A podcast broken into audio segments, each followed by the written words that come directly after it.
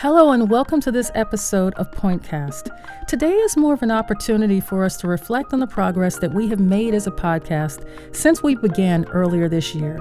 When we started the show this past January, we had no idea of the type of response we would receive from voters.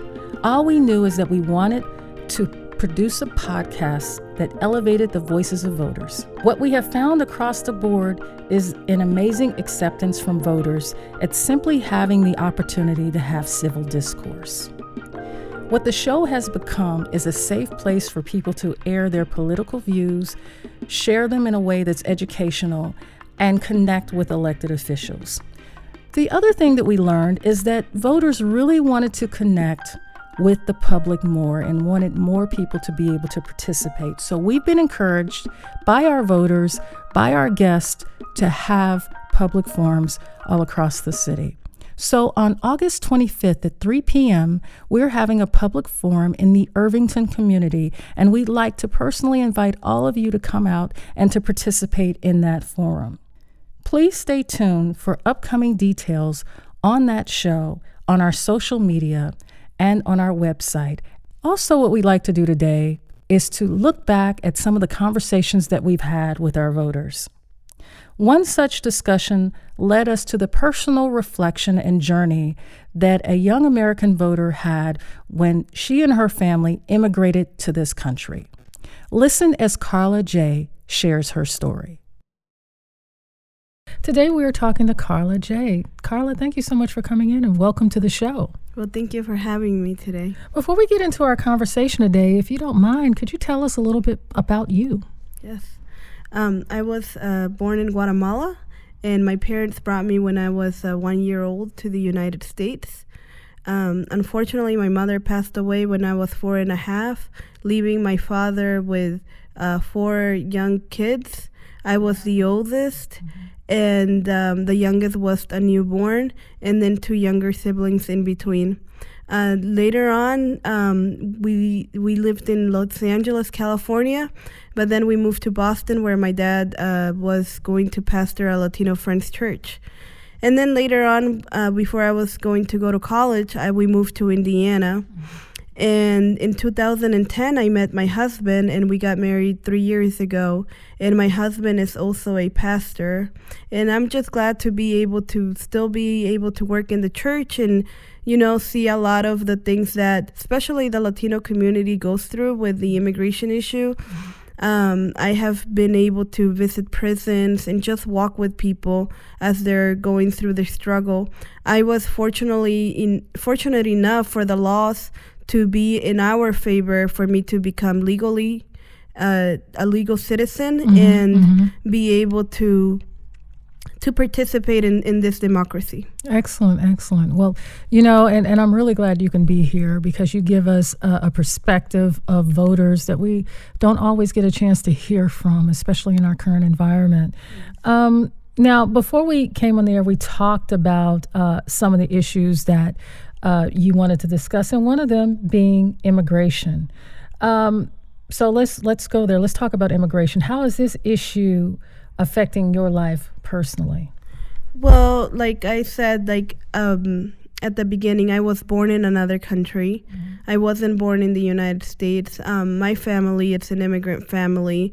So this issue is very important to me, especially because I continue to work with the immigrant community. So immigration is very important to me. We I see that a lot of lies are being spread about the immigrant community, things mm-hmm. that aren't true. Mm-hmm. I Such as what are some of the things that you're hearing that aren't true? Well, the most the more extreme ones is that um, immigrants are either rapists, that they're terrorists, mm-hmm, mm-hmm, that they're taking advantage of the this country, that we just want handouts those, those those types of myths are being spread. Now, your walk into this country is different than a lot of these people who are currently uh, shown all over the television lately um, at at the border's edge um, in states of desperation uh, in refugee uh, areas. Um, but you do have your own immigration story. Uh, how are you finding that? Um, you're able to connect, even though you have the differences there, that you're able to connect and be there for people who are trying to get into this country and are being um, finding it difficult for whatever reason. Are you are you able to make that connection? Yes, I'm, I'm able to make that connection because I know the struggles that they're probably going through in their mm-hmm. country. Mm-hmm. I mean, a lot of them, we came here because of uh, economic opportunity. Mm-hmm. A lot of them are coming here because they're just fleeing for their life. Right. And right. they're fleeing kidnappings and just a lot of violence over there. But still, you know, tr- seeing that a human being just wants what's best for their children, which is what my parents did for me, mm-hmm. is what connects me to them. Mm-hmm.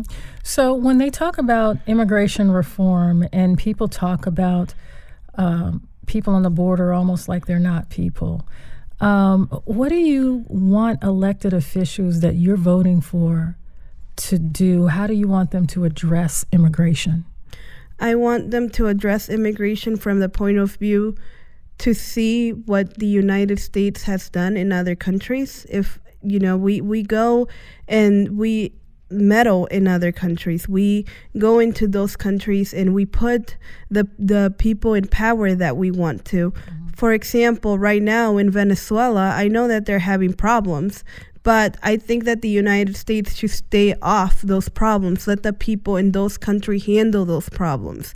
And in the 80s, which is when I was born, the United States heavily influenced what happened there.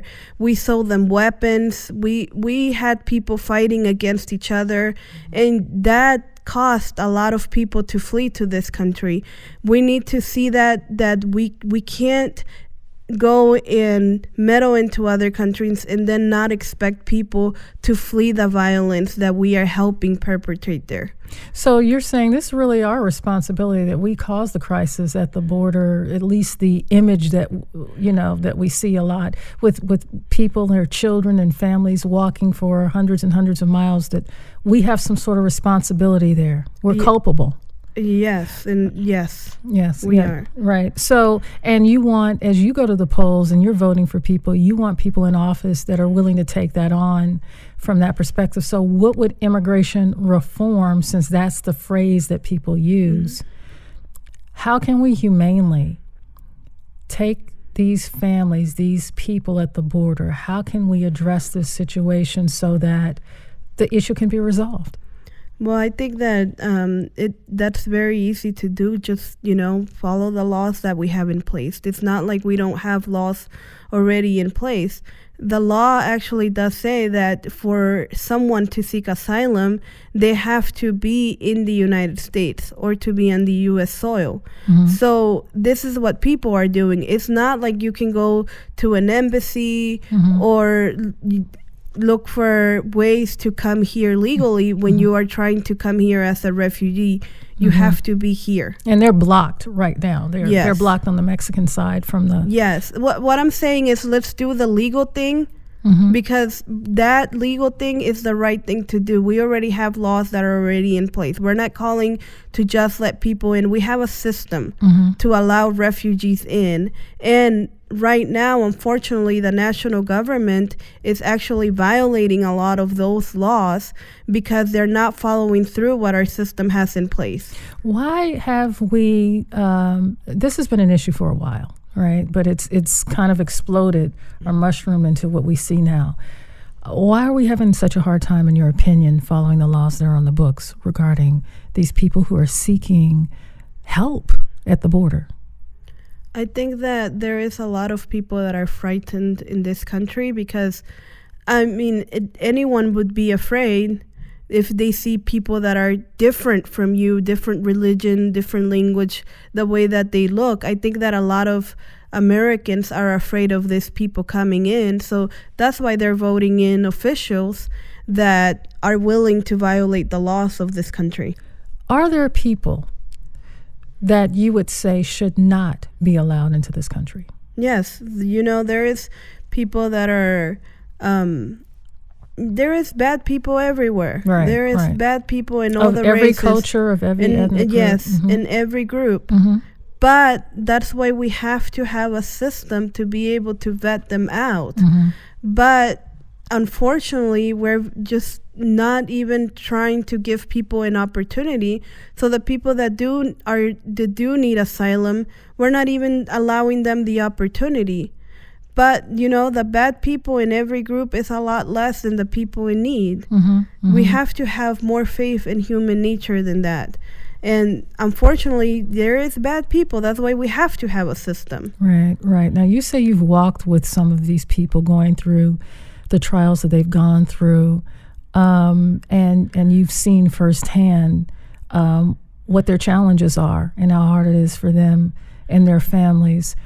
Since they're unable to speak for themselves, um, could you speak a little bit for them and share um, what a life is like for a mother or father, a man or woman, or child who may come across the border by themselves?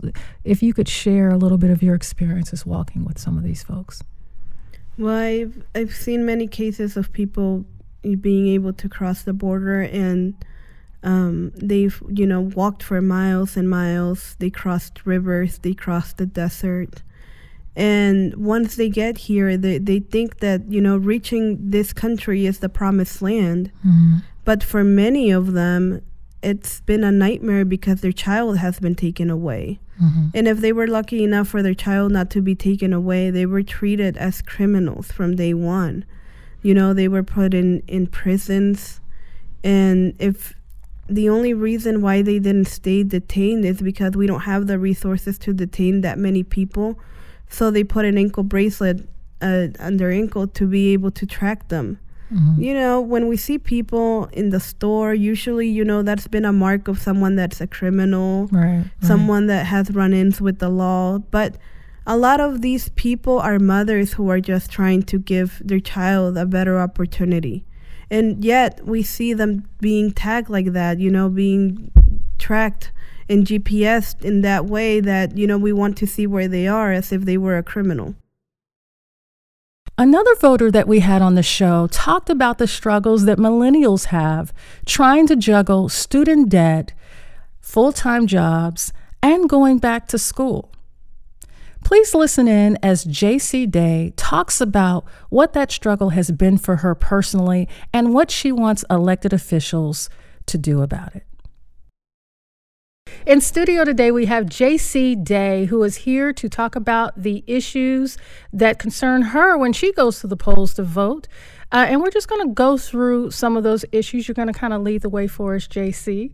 Uh, but before we go too far, if you could introduce yourself to the audience, tell us a little bit about you and, you know, and where you're from. Okay, so uh, my name's JC. I'm from Indianapolis, Indiana.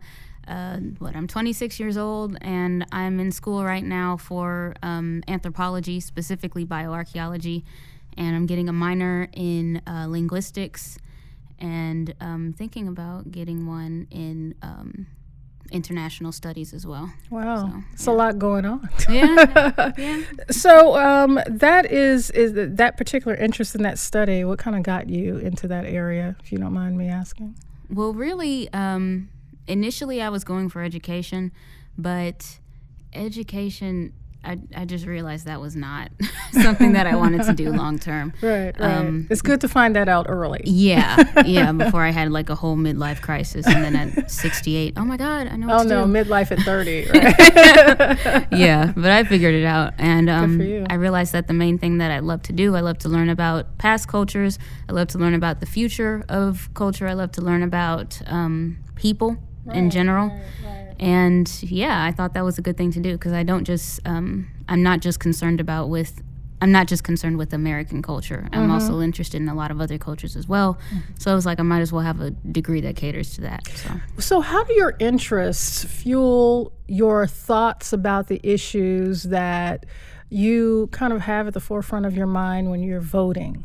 When you're thinking about who to vote for, you mentioned people and cultures and things like that. Yeah, so different people from different cultures being represented properly and having the having rights, um, having their own cultures, their own religions respected.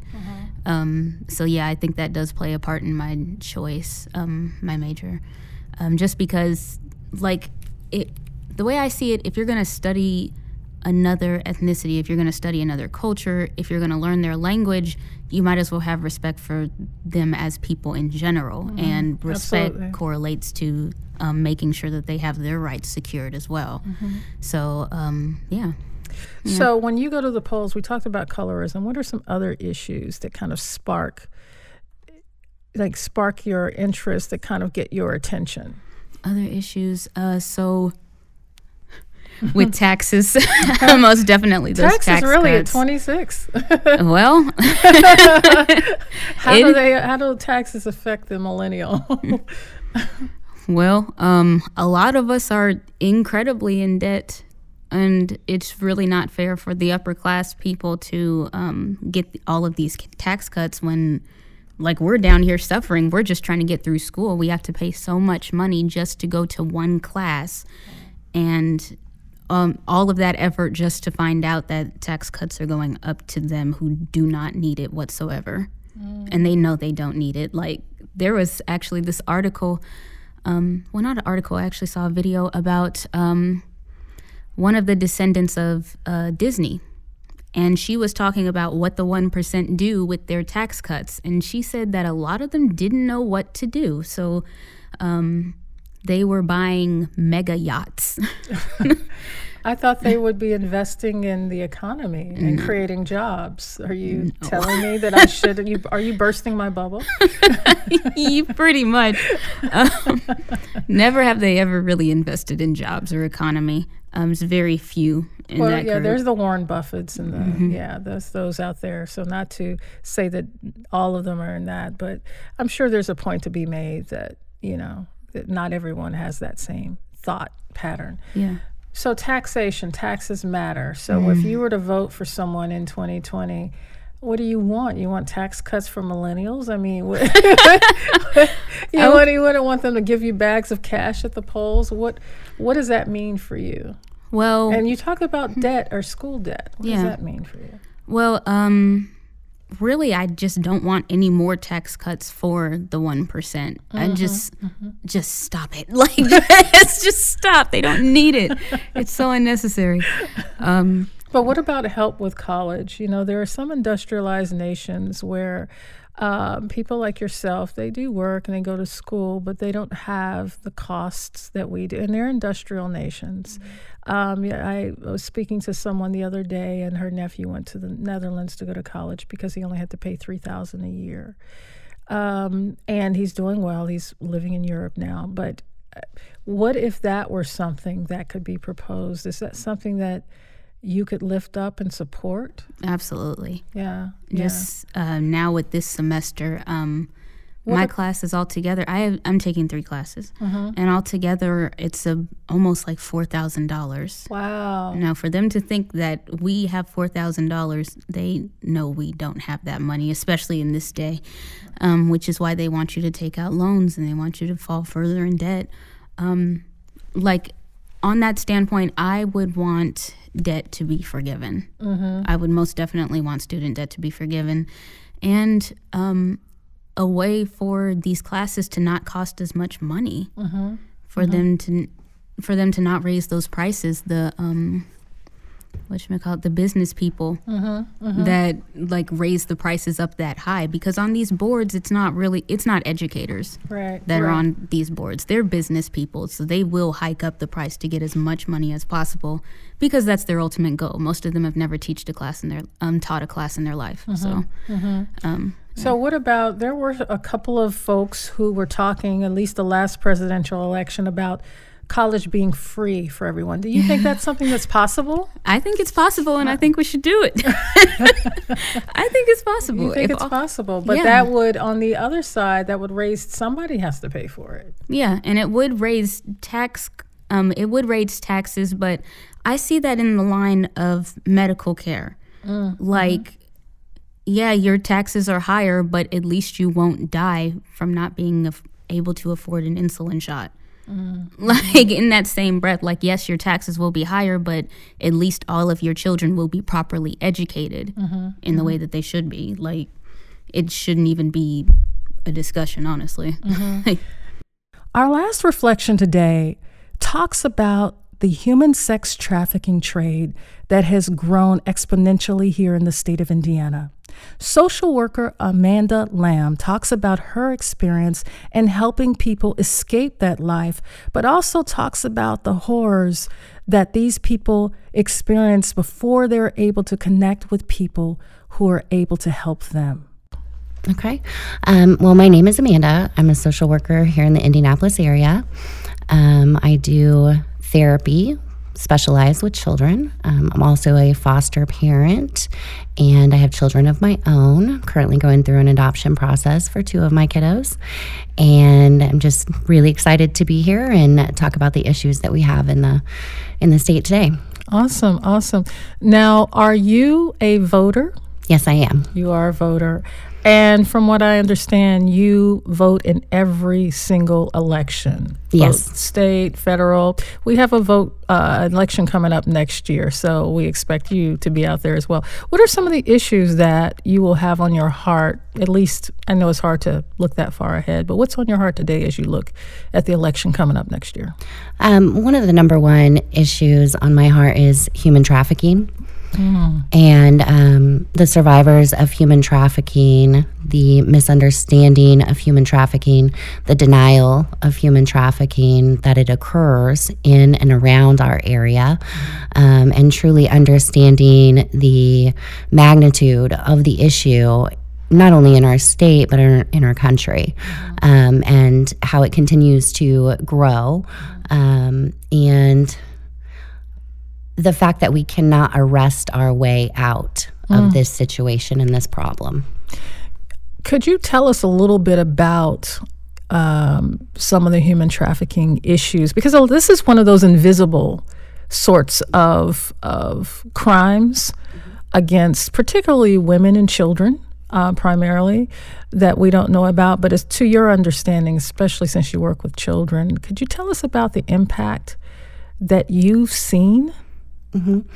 Um, so, a lot of the issues, um, sadly, a lot of the traffickers are family members. And so it can be a generational uh, type of situation in which children are trafficked by their families, which is. Um, creates what's called trauma bonding, and therefore the children are often connected to their traffickers um, or their family members, whether it be sexual trafficking or um, or work labor trafficking is what it's called.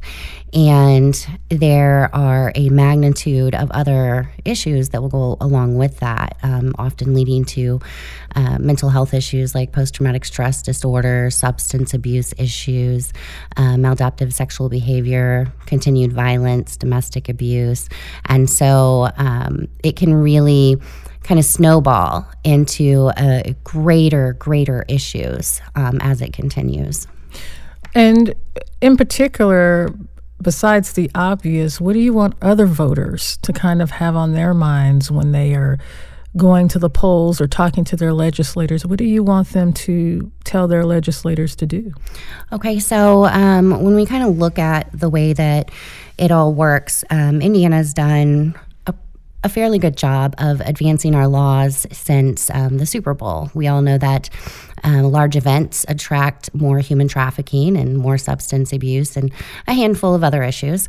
And so um, our laws have been advancing, and we do have things in place for the traffickers that are arrested. We have things in place for the victims or survivors and um, kind of keeping in contact with the service providers. The area in which we lack in Indiana and that lacks uh, most of the country is um, the the buyers. So, if there was not a demand for sexual trafficking or labor trafficking, if the demand was diminished, we would not need to be prosecuting so many traffickers. The traffickers aren't going to have people to traffic if there is no one to buy the people. And the laws are extremely lax in this area. So they call the buyers Johns.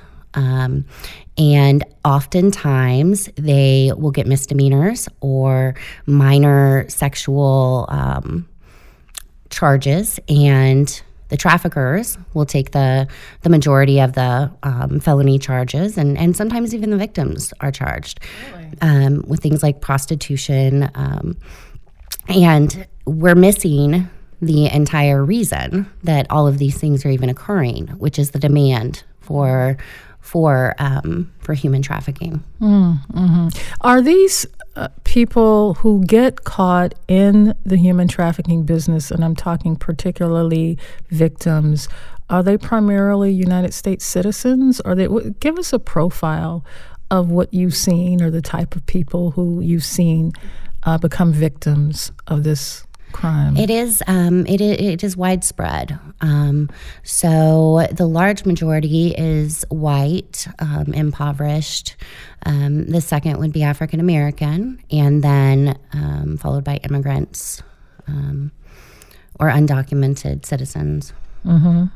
And so it sounds like it's a the way that you explained it before. If they're children, they're brought in a lot of times by relatives. It's kind of passed down in that way. And they they when it's your family, what I'm basically trying to get at is how do these children tell on their mom or their dad or their grandparents? You know, uh, how do you break through on that level? And then I want to go back and talk about the responsibility of the so-called Johns. So let's talk about the children um, who may end up with punishment themselves, especially when they get to the ages of 16 to 18, right? Because they can be charged as an adult. How do you have you had to deal with that as a social worker? Yeah, we see um, we see a lot of what's called trauma bonding, and the trauma bonding piece is um, you might hear it in like the Stockholm syndrome, um, and so the victims often will bond or connect with that um, adult in their life, and then they are groomed and taught how to behave in a certain way or act. Um, and they're done that. That is done through a variation of rewards and punishments. So these Like a pet. Almost like a pet. hmm Um, and so, you know, if they're not behaving the way that the adult would want them to, then they may be um, abused or neglected. And if they are making their um, adult happy, they might be fed a great meal or they might be taken out for ice cream. Um, and I'm talking younger kids in that situation.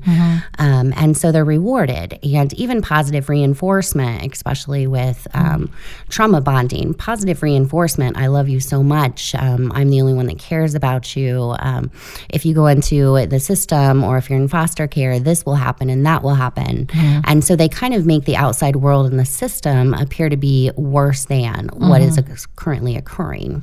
So these victims play a role in protecting those who are victim victimizing them.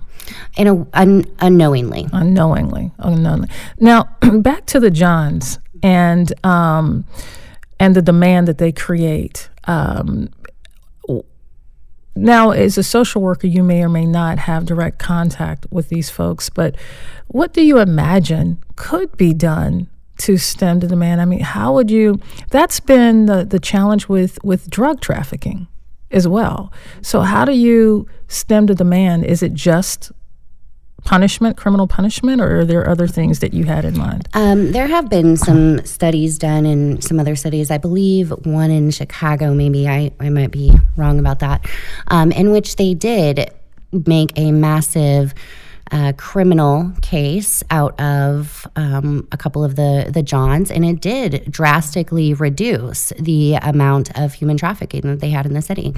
Um, and that's been done in a couple different cities. I, I can't recall off the top of my head which ones, um, but that did show a massive reduction. Then why are we hesitant, do you think, globally, uh, or I say globally, but across the nation, to institute that same sort of effort? I believe that a lot of the buyers are higher profiles, and um, we don't we don't always want to believe that people in higher paid positions or people that we may look up to or authority are involved in buying of people or um, children for for sex reasons. Um, and so it's easier almost to pretend that the only people involved are um, the victims and the traffickers Wow.